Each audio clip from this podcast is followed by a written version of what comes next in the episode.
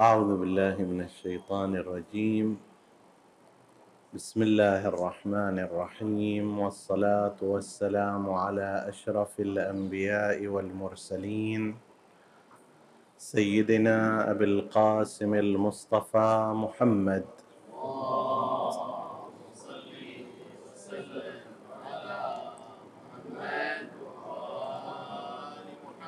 وعلى آل بيته الطيبين الطاهرين المعصومين المكرمين.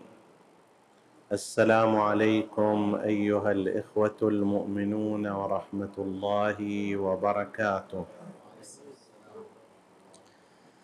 قال الله العظيم في كتابه الكريم بسم الله الرحمن الرحيم. إن مثل عيسى عند الله كمثل آدم.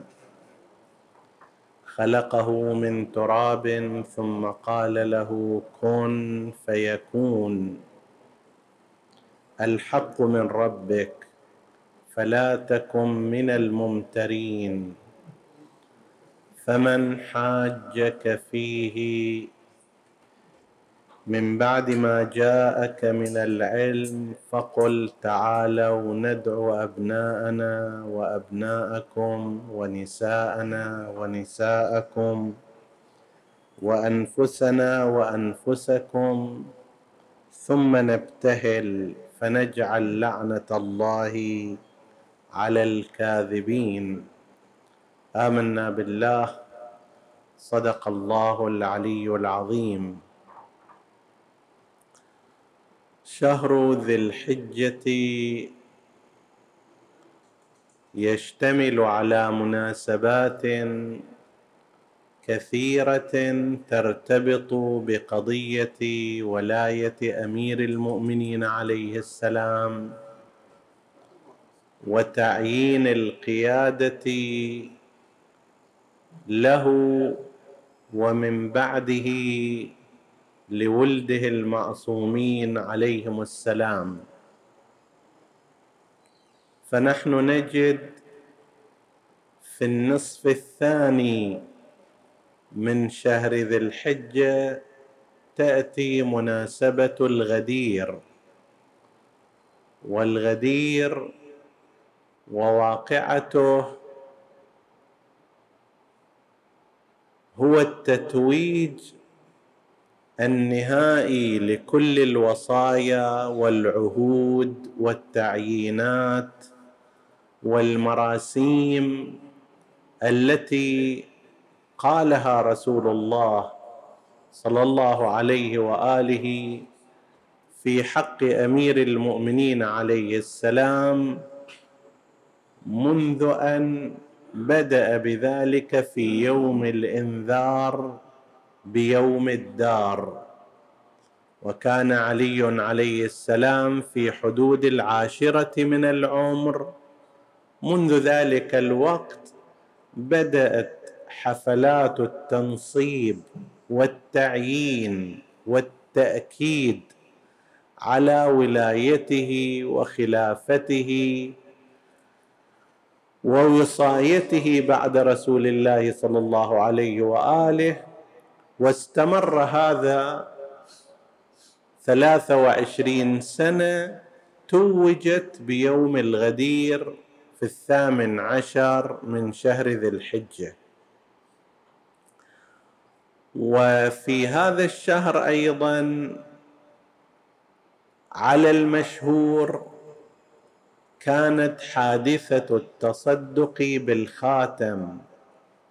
وأهمية هذه الحادثة أنها عندما ذكرت وأرخت من قبل القرآن الكريم ذكرت بعنوان الولاية وكان بالإمكان أن تذكر بغير هذا العنوان.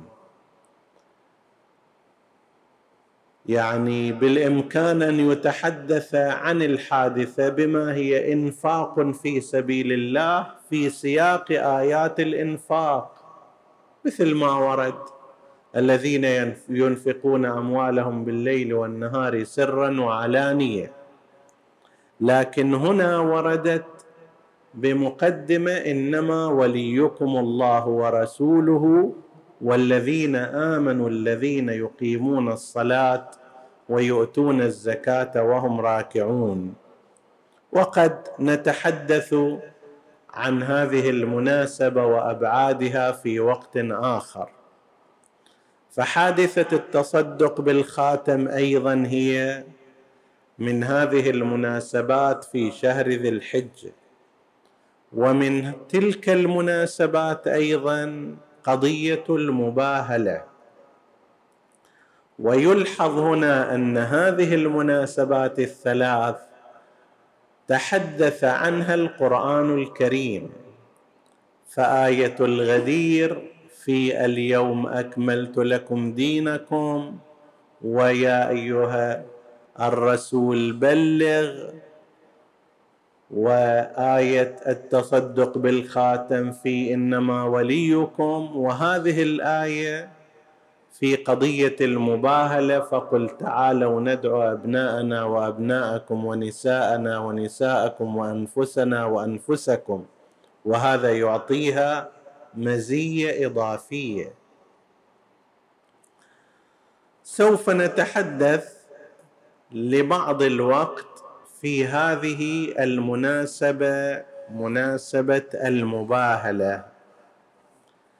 المباهلة في اللغة العربية بمعنى الملاعنة. إذا تصدى شخصان أو فئتان ليلعن بعضهم بعضا قيل تباهلا يعني تلاعنا والمباهله بحسب ما ورد هنا ويظهر أنها كانت مع الأنبياء السابقين بحدود ضيقة بمقدار ما تحدثت عنها الروايات تعني مثلا أن يأتي شخصان أو فئتان يتناظرا ويتناقشا فإذا لج أحدهما وعاند في قبول الحق ولم يخضع إليه قيل له لنتباهل يعني أن ندعو الله لكي يهلك المبطل منا.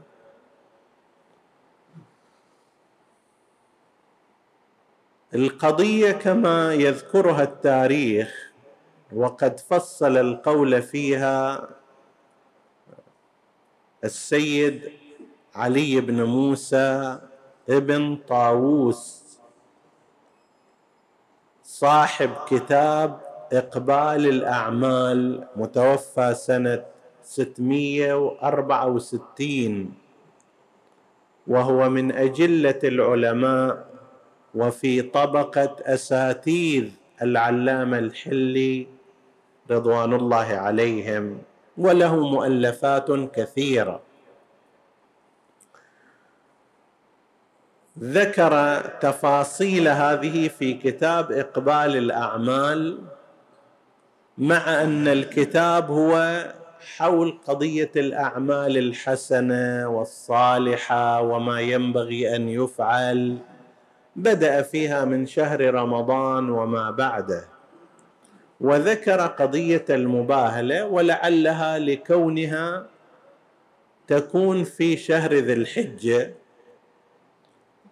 وأيضا كتب فيها آخرون كما فصل في ذلك العلامة الكرباسي في كتابه دائرة المعارف الحسينية الجزء الثاني من كتاب السيرة الحسينية.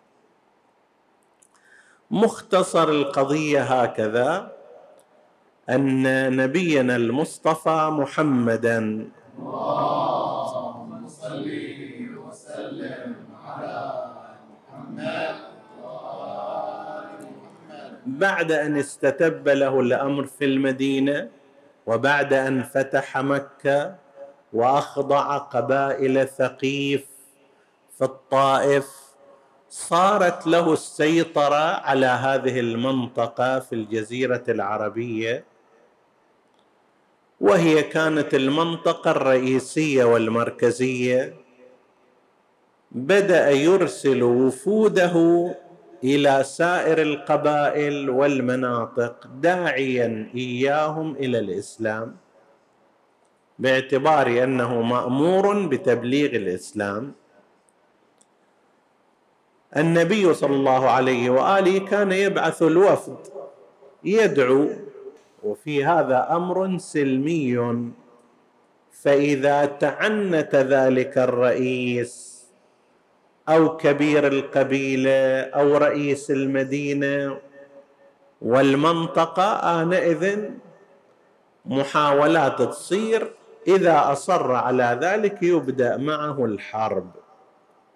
لعل إنسانا يقول لماذا يحدث هذا؟ الجواب على ذلك أنه ليس من حق شيخ القبيلة أو رئيس المنطقة أن يمنع هدى الله عن الناس. أنا لنفترض إجيت وسيطرت على هذه البلده بالقوة أو بالأعوان أو غير ذلك. ليس من حقي من الناحية القانونية والدينية أن أمنع الناس عن أن يهتدوا. جاءت نبوة جاء خطاب إلهي أقول لهم لا ما لكم حق أن تستمعوا إلى هذا الخطاب ولا إلى هذا النبي. ليس لي حق ذلك. أنت كرئيس لا تريد أن تؤمن؟ لا تؤمن. ولكن لا حق لك في منع الإيمان عن سائر الناس. فكان النبي يرسل الوفود إلى هذه المناطق من جملة المناطق التي أرسل إليها أرسل إلى نجران. نجران تقع جنوب المملكة جنوب بلادنا وشمال اليمن. الآن طبعا أصبحت جزءا من المملكة. في السابق نجران كانت مركزا دينيا لليهود اولا ثم المسيحيين ثانيا. وكانت بمثابة حلقة وصل بين الحبشة التي كانت مسيحية وبين المسيحيين واليهود الذين قد يتواجدون في اليمن أو ربما في أطراف المدينة وما شابه ذلك.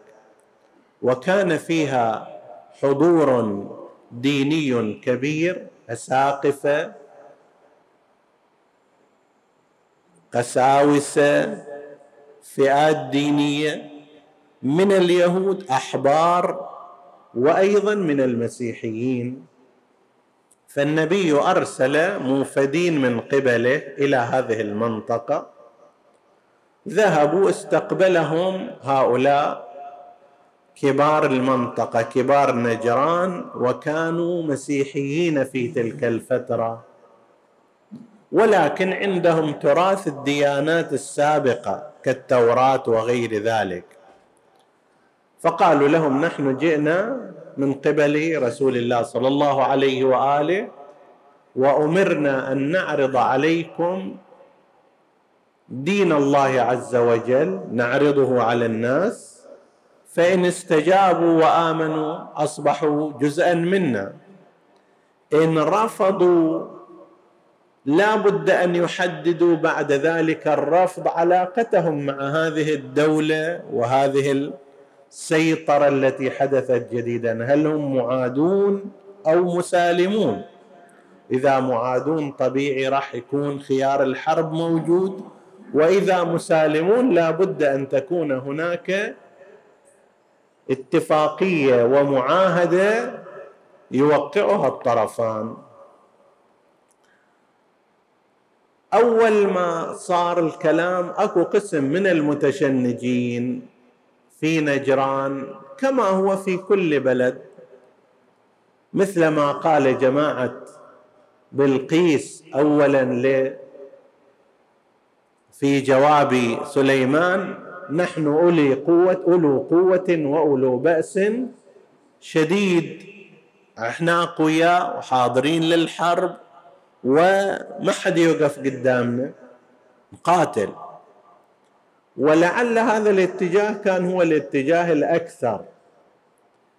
لكن هناك زعيمان دينيان كبيران. أشبه بمثابة مرجعية دينية لهم لهم. أحدهم يسمى العاقب عبد المسيح والآخر يقال له السيد الأبهم ابن النعمان. هذول كان عندهم معرفة دينية مسيحية ويهودية وكانوا كبار في السن. فأقنعوا من حضر أنه لماذا نتعجل الحرب؟ خلينا نشوف هذه الصفات التي تذكر عن محمد الذي هو في المدينة. هل تنطبق على الصفات الموجودة عندنا التي تتحدث عن نبي يبعث في مكة ثم في المدينة؟ أو هذا لا سمح الله يكون غير صادق في دعواه؟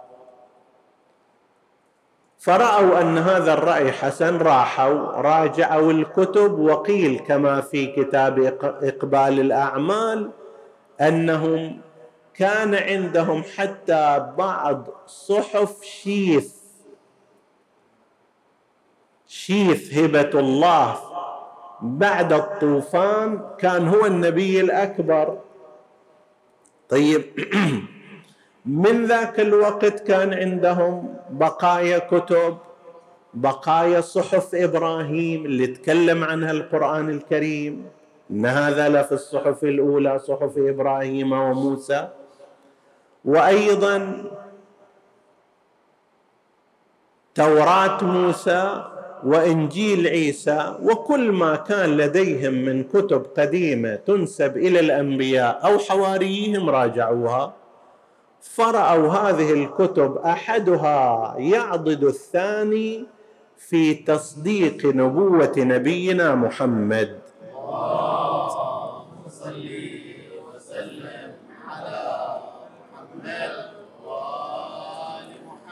على أثر ذلك قالوا أنه لا يمكن أن نحارب. هذا رجل تنطبق عليه المواصفات التي ذكرتها الكتب السماوية. لكن هل لازم إحنا نتبعه أو لا؟ نحاربه ما نحاربه. لكن إحنا أيضا أصحاب ديانة سماوية. إحنا نبينا عيسى وهذا عندنا الإنجيل. بس مو لازم نتبع اذا هذا النبي. هو إلى دين وإحنا إلينا ديننا الآخر. فاتفقوا بعد ذلك بعد أن زال خيار الحرب أن إحنا نجي بعد مدة إلى المدينة ونتفاهم. لعلنا نقدر نقنعه بديننا أو هو نشوف شنو عنده من كلام. فقالوا لموفدي الرسول أنه أنتم ارجعوا وإحنا راح نجي إلى المدينة لكي نحاجج الرسول في صحة ما عندنا. بالفعل قيل أنه في يوم عشرين ذي الحجة من سنة تسعة هجرية. في بعض التواريخ الرسمية يقولون في سنة عشرة وهو غير صحيح. إلا إذا صار قضية الحساب وهذا قد أشرنا إليه أكثر من مرة أنه هل الحساب في سنوات رسول الله صلى الله عليه وآله يبدأ من شهر ربيع حيث أنها مبدأ هجرة النبي أو أنه ينحسب من أول محرم كما استقر عليه الوضع الرسمي أيام الخليفة الثاني. أيام الخليفة الثاني صارت بداية السنة من أول محرم. بحسب هجرة النبي لازم تكون بادئة في شهر ربيع. هالفرق بين الشهرين راح يغير أن هذه سنة تسعة لو سنة عشرة؟ طيب على أي حال سنة عشر المعهودة غير معقولة. ليش؟ لأن النبي كان إلى ذاك الوقت لا يزال في الجحفة في الغدير في غدير خوم. طيب غدير صار في سنة عشرة ويوم 18 هو في هذه المنطقة في غدير خوم. إلى الآن ما وصلوا إلى هناك. بينما مجريات أحداث القضية يتبين أن النبي كان موجودا في المدينة وصار قصد اليه وراحوا اليه على كل حال هذا يحتاج إلى حديث تاريخي خاص. فعلى ما هو الآن الموجود من حساب محرم أول السنة تكون في سنة تسعة. وإذا لا حسبنا حساب مال ربيع الأول أول السنة لا مانع أن تكون سنة عشرة. الحاصل أن يوم عشرين ذي الحجة وصل هؤلاء بعد أن انتخبوا وفدا مفصلا في أربعة عشر عالم من علمائهم. على رأسهم العاقب عبد المسيح والسيد الأبهم. هذولا كما قلنا مثل مراجع كانوا. ومعهم 14 واحد من الفئة الدينية. وأيضا يردفهم سبعين يردفهم سبعون شخصية اجتماعية. المجموع يصير حوالي أربعة وثمانين خمسة وثمانين إنسان وصلوا إلى المدينة يوم عشرين.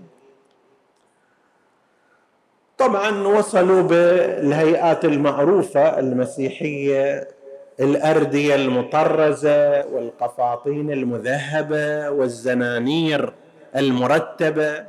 وإلى الآن تلاحظوا يعني في لباس القساوسة والأساقفة. المسيحيين هذه الحالة من التذهيبات والقفاطين والكشخات وما شابه ذلك وبعضهم يلبس تيجان وإلى غيرها. إلى الآن هذا موجود ومن السابق كان موجود. طبعا هذه غالبا مطرزة بعلامة الصليب. فجاءوا وصلوا إلى المدينة قعدوا في اليوم الأول ارتاحوا. اليوم الثاني نقل أن أمير المؤمنين عليه السلام مر بهم. يستخبر شنو الموضوع؟ فقال له السيد الع... قال له العاقب عبد المسيح إن جايين لكي نقابل رسولكم. فقال لهم الإمام أمير المؤمنين عليه السلام بهذا اللباس لا يستقبلكم رسول الله. يعني كل إشارات إلى قضية الصليب وما شابه ذلك وفي بهرجة دنيوية زائدة.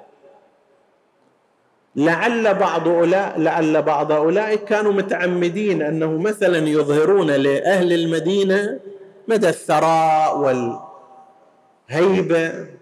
فقال لهم أمير المؤمنين أنه النبي قد لا يستقبل بهذه الملابس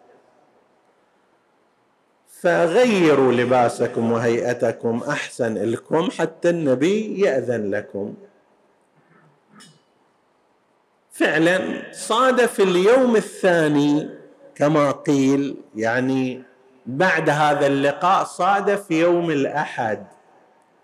فطلبوا من النبي أن يقيموا القداس صلاة مالتهم في المسجد مكان واسع. وقسم منه مثقف ويريدوا يسووا هذا القداس. وهذا الشيء عجيب يعني ينقله أكثر من واحد منهم سيد علي بن طاووس في كتاب اقبال الأعمال. يقول المسلمون رفضوا ذلك. ما يصير؟ كيف يجي واحد يدخل مسجد رسول الله من المسيحيين؟ طيب حسب التعبير إحنا إذا واحد من غير مذهب ما نخليه يدخل مسجدنا نخلي واحد مسيحي مسلم بس من مذهب آخر ما نخليه يصلي. فقالوا لرسول الله صلى الله عليه وآله فالنبي أذن لهم في الدخول وأقاموا الصلاة صلاتهم في ذلك المسجد. كما ينقل كما ذكرنا سيد ابن طاووس وعنه ظاهرا نقل صاحب الموسوعة الحسينية ويظهر أن صاحب تفسير الأمثل كأنه نقل أيضا هذا المعنى. هل يستطيع المسيحي أن يدخل إلى المسجد النبوي أو بيت الله الحرام أو لا يستطيع أصلا أو إذا أو إذا لم يكن هناك إهانة يستطيع أو إذا ترتبت عليه مصلحة عامة للمسلمين يستطيع؟ هذا بحث في الفقه الآن لا نتعرض له. المهم دخلوا حسب هذه الرواية وأقاموا صلاتهم. اليوم اللي بعده بدأ النقاش مع رسول الله صلى الله عليه وآله. هم كانوا يركزون على أن عيسى ابن مريم لما نفخ الله فيه من روحه أصبح جزء من الإله قد حل فيه. فإذا جزء من الله قد حل فيه ما صار كسائر البشر. صار جزءه قسم منه جزء إلهي. فإحنا نعبد ذلك الجزء بمقدار الثلث. نعبد الأب والابن وروح القدس ونجلهم. هسه هذا ثلث الله فيه أو أكثر أو أقل بس هالمقدار إحنا ما نتعامل إياه كبشر وإنما نتعامل معه باعتباره قد حل فيه جزء إلهي. النبي بتوجيه الله عز وجل قال قال لهم إن مثل عيسى كمثل آدم خلقه من تراب ثم قال له كن فيكون. إذا عيسى ابن مريم فيه جزء من الله كما تقولون وإن كان هذا مو صحيح يعني جزء من الله ما فيه. بس الجزء الآخر جزء بشري. زين آدم أحسن منه في هذا الترتيب. ما في أي جزء بشري أصلا. وإنما خلقه الله من تراب ثم نفخ فيه من روحه فصار إذا ذاك فيه جزء بشري هذا ما فيه جزء بشري. فأنتم لازم حسب التعبير إذا بتعبدوا بهالطريقة لازم تعبدوا منه. آدم أولى. إذا لا كلش كلش هذا مثل ذاك فلا ميزة إذن لعيسى على آدم.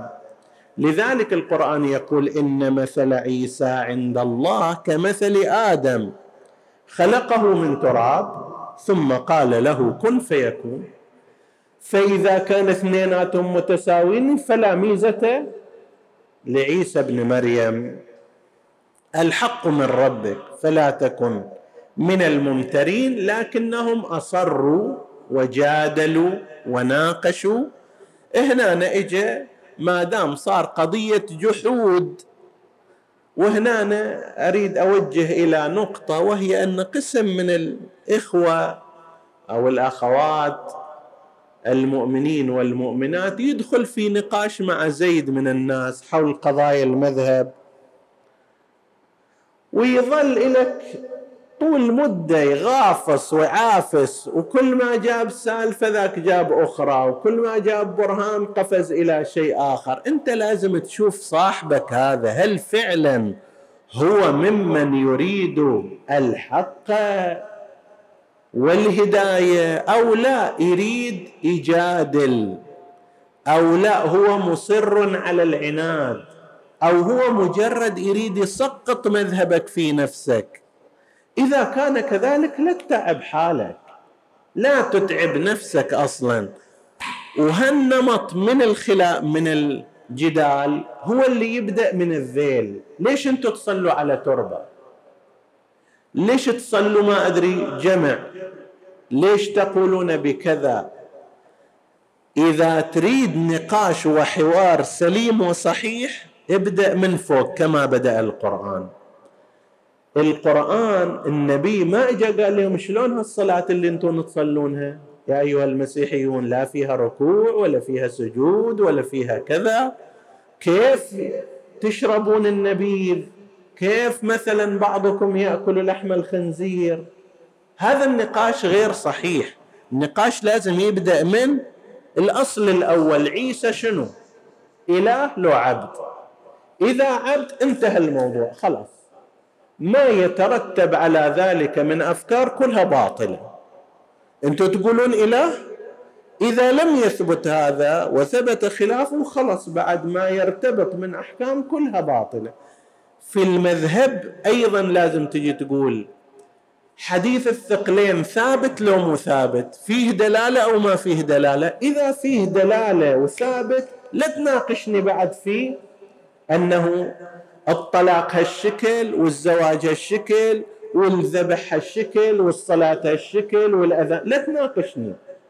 ما دام ثبت الحديث المرجعية الدينية للأئمة والعترة انتهى الحديث. هنا النبي كان يريد أن يتحدث معهم في قضية عيسى. عيسى مثل آدم. إذا هذا فيه نفخة روح إلهية ذاك فيه نفخة روح إلهية. بل ذاك أولى. فلماذا تعبدونه؟ إذا كان قد جاء من امرأة فهو بشر فلماذا تعبدون هذا البشر؟ طيب لكن بعضهم لج هنا بعد ما ينبغي تضيع الوقت في النقاش والجدال. فمن حاجك فيه من بعد ما جاءك من العلم جدال تضييع وقت فقل نروح إلى المرحلة الثانية هي مرحلة المباهلة. نجيب من نعتقد أنهم أولياء لله على طريقتنا وأنتم تجيبون كذلك. ثم نتباهل ونقول اللهم اجعل لعنتك على الكاذب منا. إحنا نقول كذا وكذا هؤلاء يقولون كذا وكذا. يا رب اجعل لعنتك وعذابك على الكاذب منا. بالفعل صار القرار هالشكل. هنا اختار الله لنبيه من يأتي بهم. فقل تعالوا ندعو أبناءنا وأبناءكم. مو النبي اختياره كان اختيار عشوائي. كان في أصحابه كبار السن كان في أصحابه المخلصون له. طيب في من الشباب في من الكهول في من الأحداث في من النساء في من الرجال لكن لا هذا اختيار رباني روح قول إلى هؤلاء. أنا راح أجيب أبناءنا وأبناءكم ونساءنا ونساءكم وأنفسنا وأنفسكم. وجاء بعلي وجاء بفاطمة وجاء بالحسنين وجعل نفسه كنفس علي بن أبي طالب. سلام الله عليه.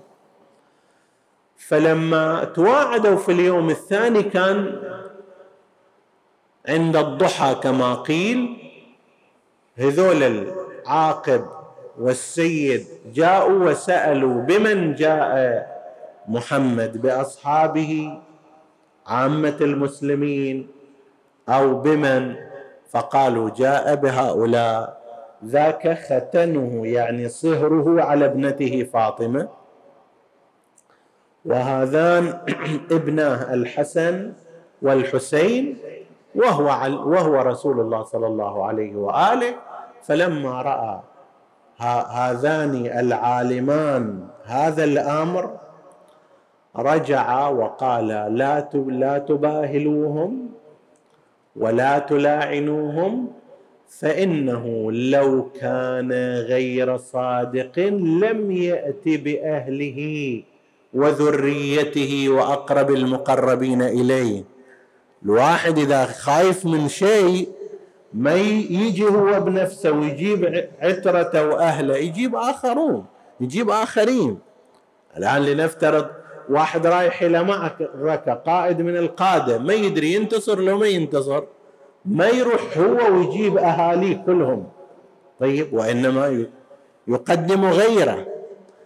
فما دام هذا الشكل فهو متيقن من صدق نبوته ورسالته تراجعوا عن ذلك وأعطوا مصالحة لرسول الله صلى الله عليه وآله وبعدها بأيام هذان العالمان اسلما ايامها لما رايا من آيات رسول الله وصدقه وبعد أقل من سنة نجران كلها آمنت وأسلمت من غير أن يسل فيها سيف أو يطعن فيها برمح. هذه كانت من بركات مباهلة رسول الله صلى الله عليه وآله. لأولئك نسأل الله سبحانه وتعالى أن يجعلنا من المؤمنين بمن باهل بهم. رب بمن باهل بهم نبينا الكافرين وجعلهم مقدمة وردءا للمسلمين مقدمة من جهة ودفاع من جهة أخرى. نسأل الله سبحانه وتعالى أن يحشرنا معهم وأن يكرمنا بشفاعتهم. إنه على كل شيء قدير. وصلى الله على سيدنا محمد وآله الطاهرين.